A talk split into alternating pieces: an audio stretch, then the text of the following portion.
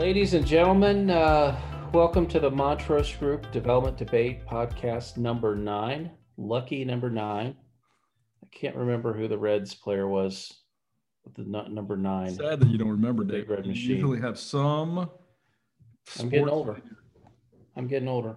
Well, Well, we're uh, we're going to talk today about uh, corporate site location strategies, really tied to uh, a little bit about the rural development. We're going to have a lot of discussions about rural corporate site location. The rural areas in the U.S. cover 97% of the nation's land, but they only contain about 19% of the population.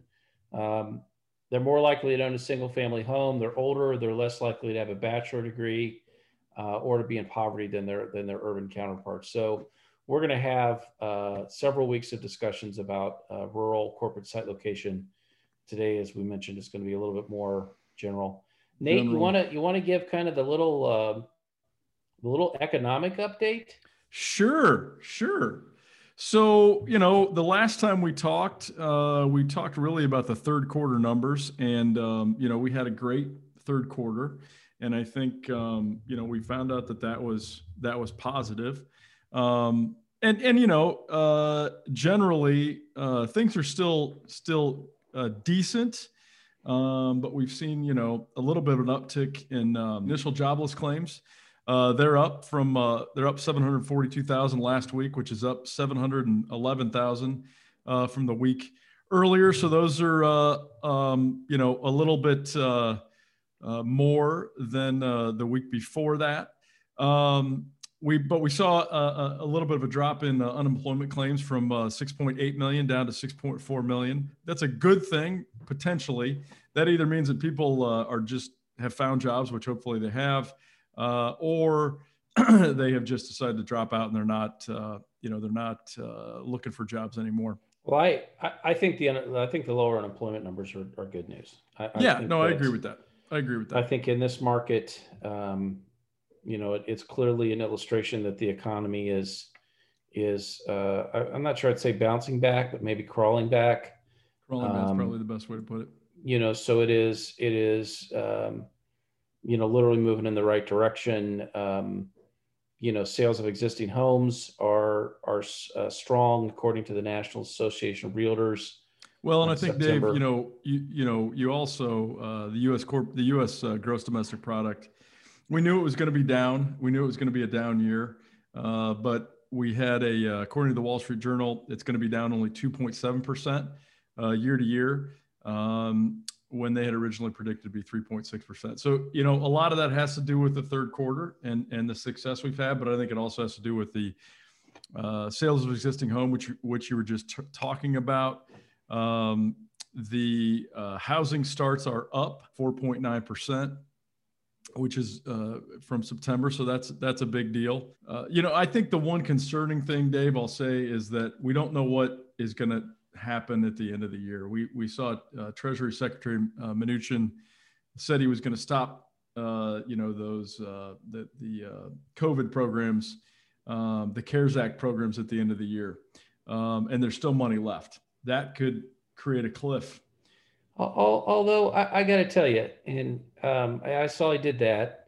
First of all, he kept uh, some of the programs, but the ones he the ones he said he's not going to keep, quite frankly, are really not being used. The I would have to say um, the most unsuccessful part of the federal stimulus program um, isn't necessarily the, the the monetary policy that the that the Fed took, but uh, a, a number of their uh, large company programs and other efforts like that just have not been attractive Yeah, that's a good point. to to, to industry out there. And I don't know if it's the terms. Uh, I don't know if uh, these companies, because the economy's so good, are flush with cash. well, So I- they I don't think they don't really want to incur more Yeah. debt, but they just have not really uh, jumped on a, a number of these Federal Reserve programs. And well, I well, mean, that's not a bad thing. That that's No. just that's just kind of the reality of the market. Well, and I think the other thing is that money's so cheap right now. You know, they probably don't they don't necessarily need the Federal Reserve program. Uh, they can get money from their bank at very low rates. They can go out to the bond market, uh, get very low rates if they're you know if they're able to get rated. Um, I, th- I think that's that is probably more telling for those businesses than uh, him not being able to use it. So, Absolutely. but it'll be interesting. It'll be interesting to see what happens over the next, uh, you know, 30 to 45 days. good economy, bad economy.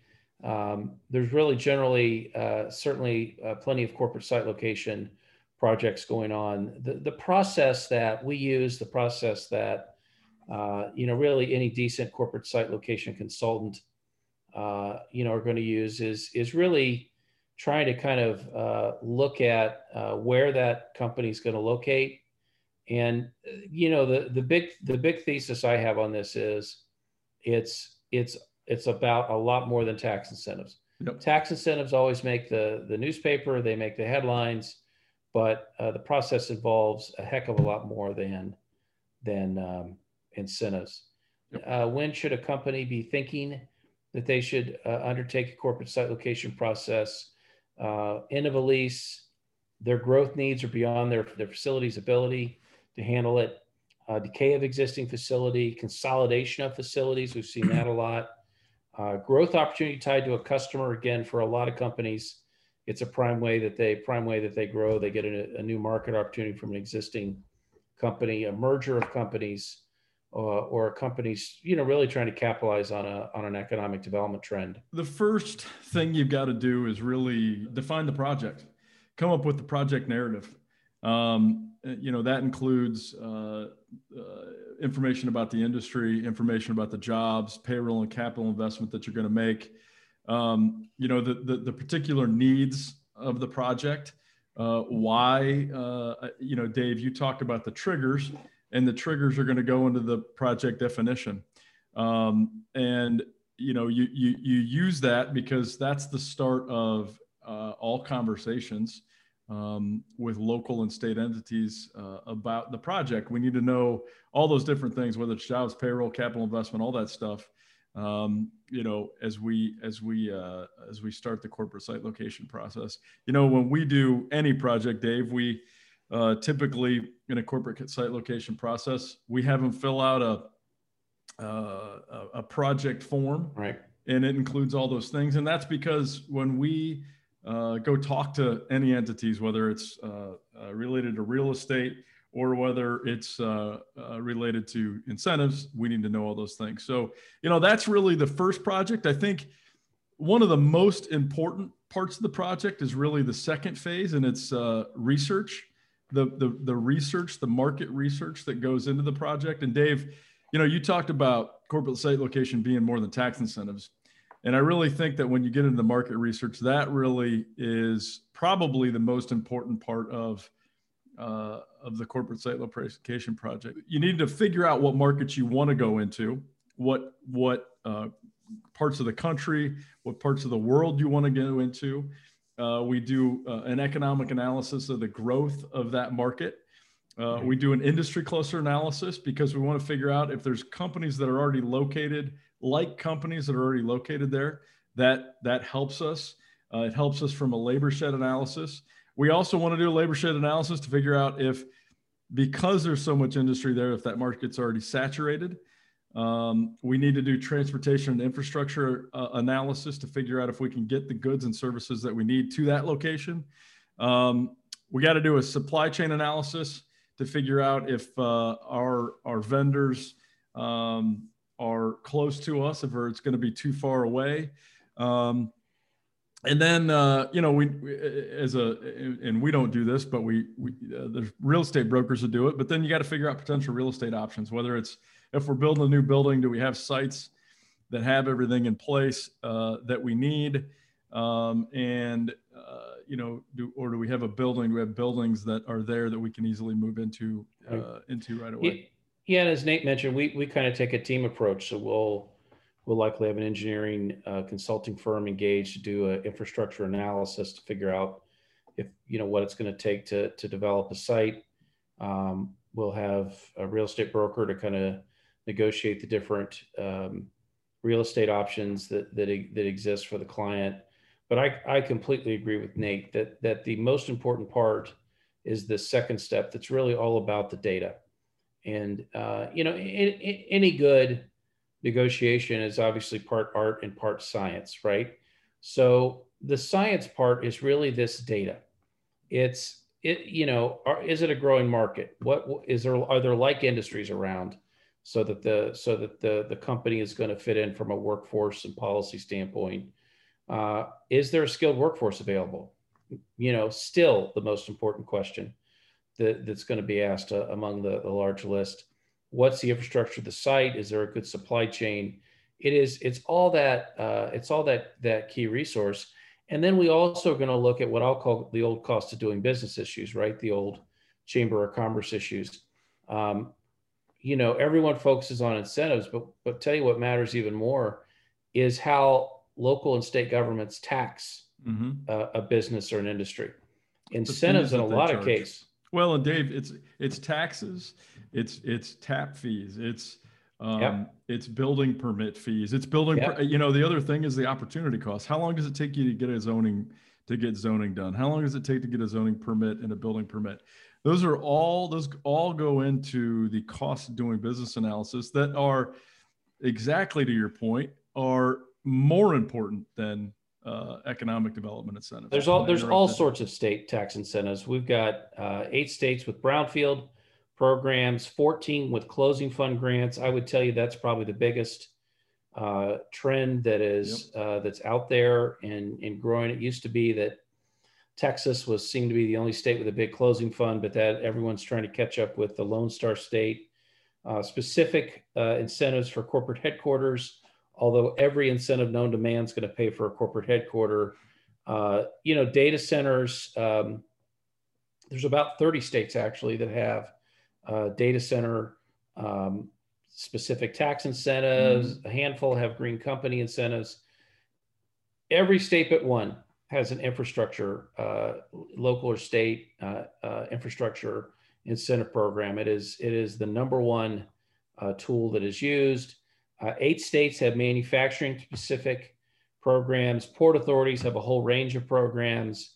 Uh, eight states have specific uh, project financing or loan programs. High tech is big. Uh, 17 states have a research and development tax credit. A lot of times it's done in tandem with the federal R&D tax credit program. Uh, a, a, small number of states, three states have a rural, you know, give incentives for rural programs.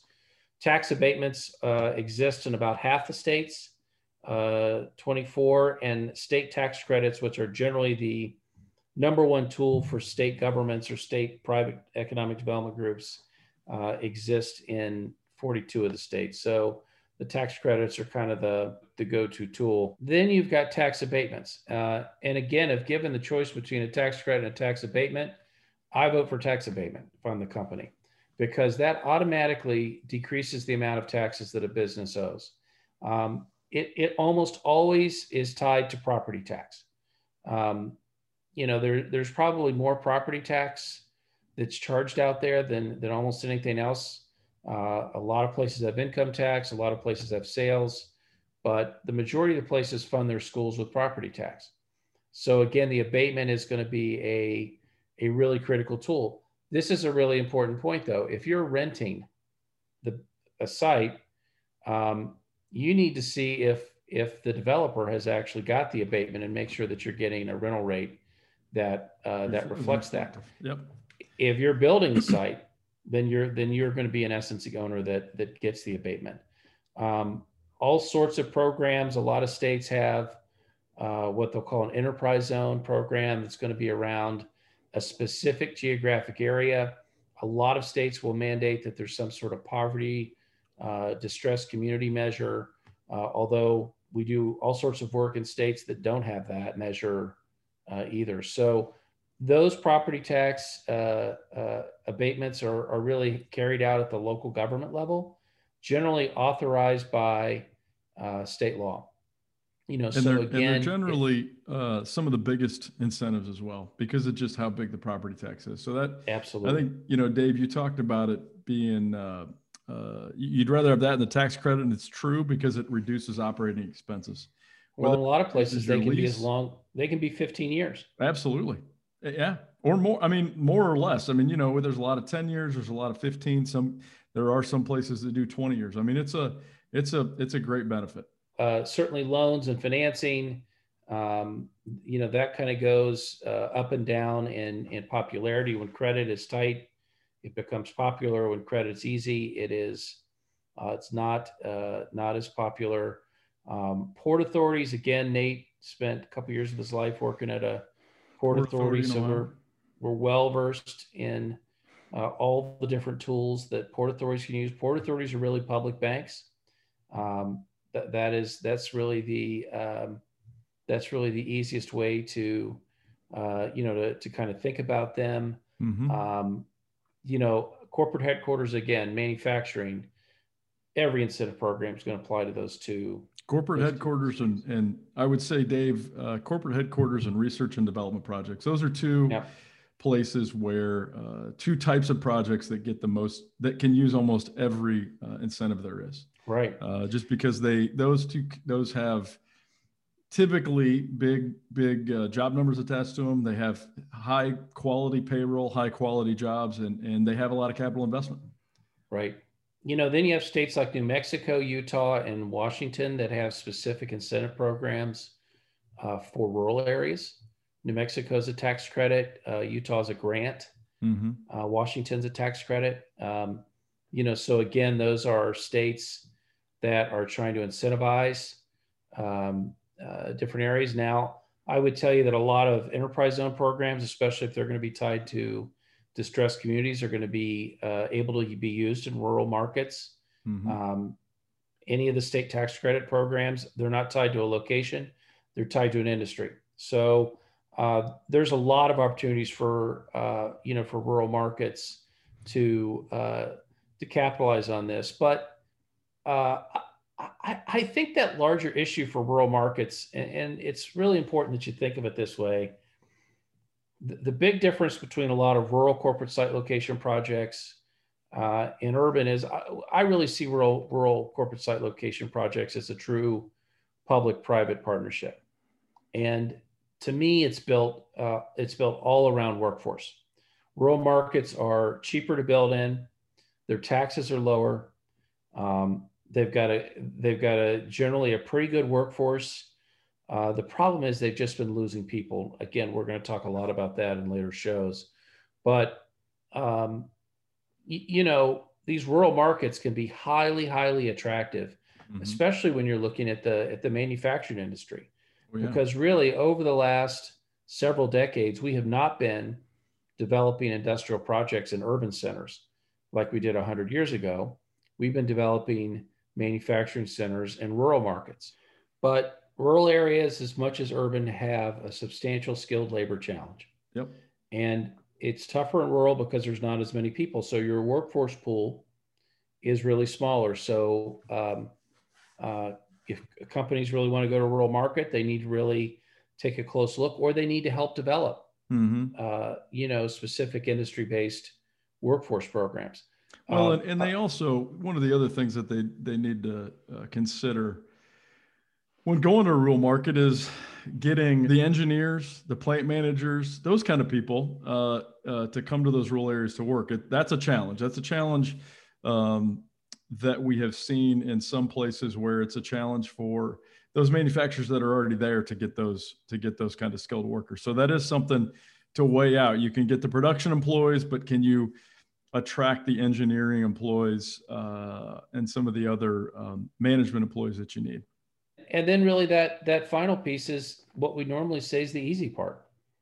It's that manufacturing company. It's an energy intensive manufacturing mm-hmm. company. It's a uh, it's a supply chain expansion project. It's you know indoor agriculture. It's food processing. It's it's those um, large scale industrial projects that are perfect for that for that rural market. Yeah. That rural market's probably not going to be a great location for uh, a big advanced services, right? You know, white collar um, R and D operation job center. Yep. They don't have the large pool of of college college four year college degree workers. Um, yep. I think they can build a tech product. I think it mm-hmm. takes some work, uh, but I think there's there's a model that you could build regional tech centers and pull the work into those regional markets. You have to have a strong workforce component with that. Um, but a lot of it is going to really really come down to that manufacturing base. No, it's exactly right. That, that's the that's the best opportunity for a lot of those areas is a manufacturing base, no doubt. Well, I got to tell you, I think we made the process podcast interesting. What, how could we not? I mean, we're interesting. That's what happens. I found it. I found it interesting. Well, we love this stuff, so of course we found it interesting. I mean, it's not the most interesting of topics, but clearly, no. It was, but, uh, you know, we made it. We made it. You know, at least uh, enjoyable, bearable. Well, bearable, bearable. Thanks. Thanks for listening.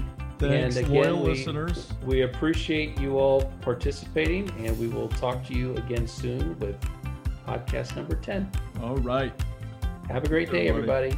Bye. Thank you. To learn more about the Montrose Group services, please visit montrosegroupllc.com.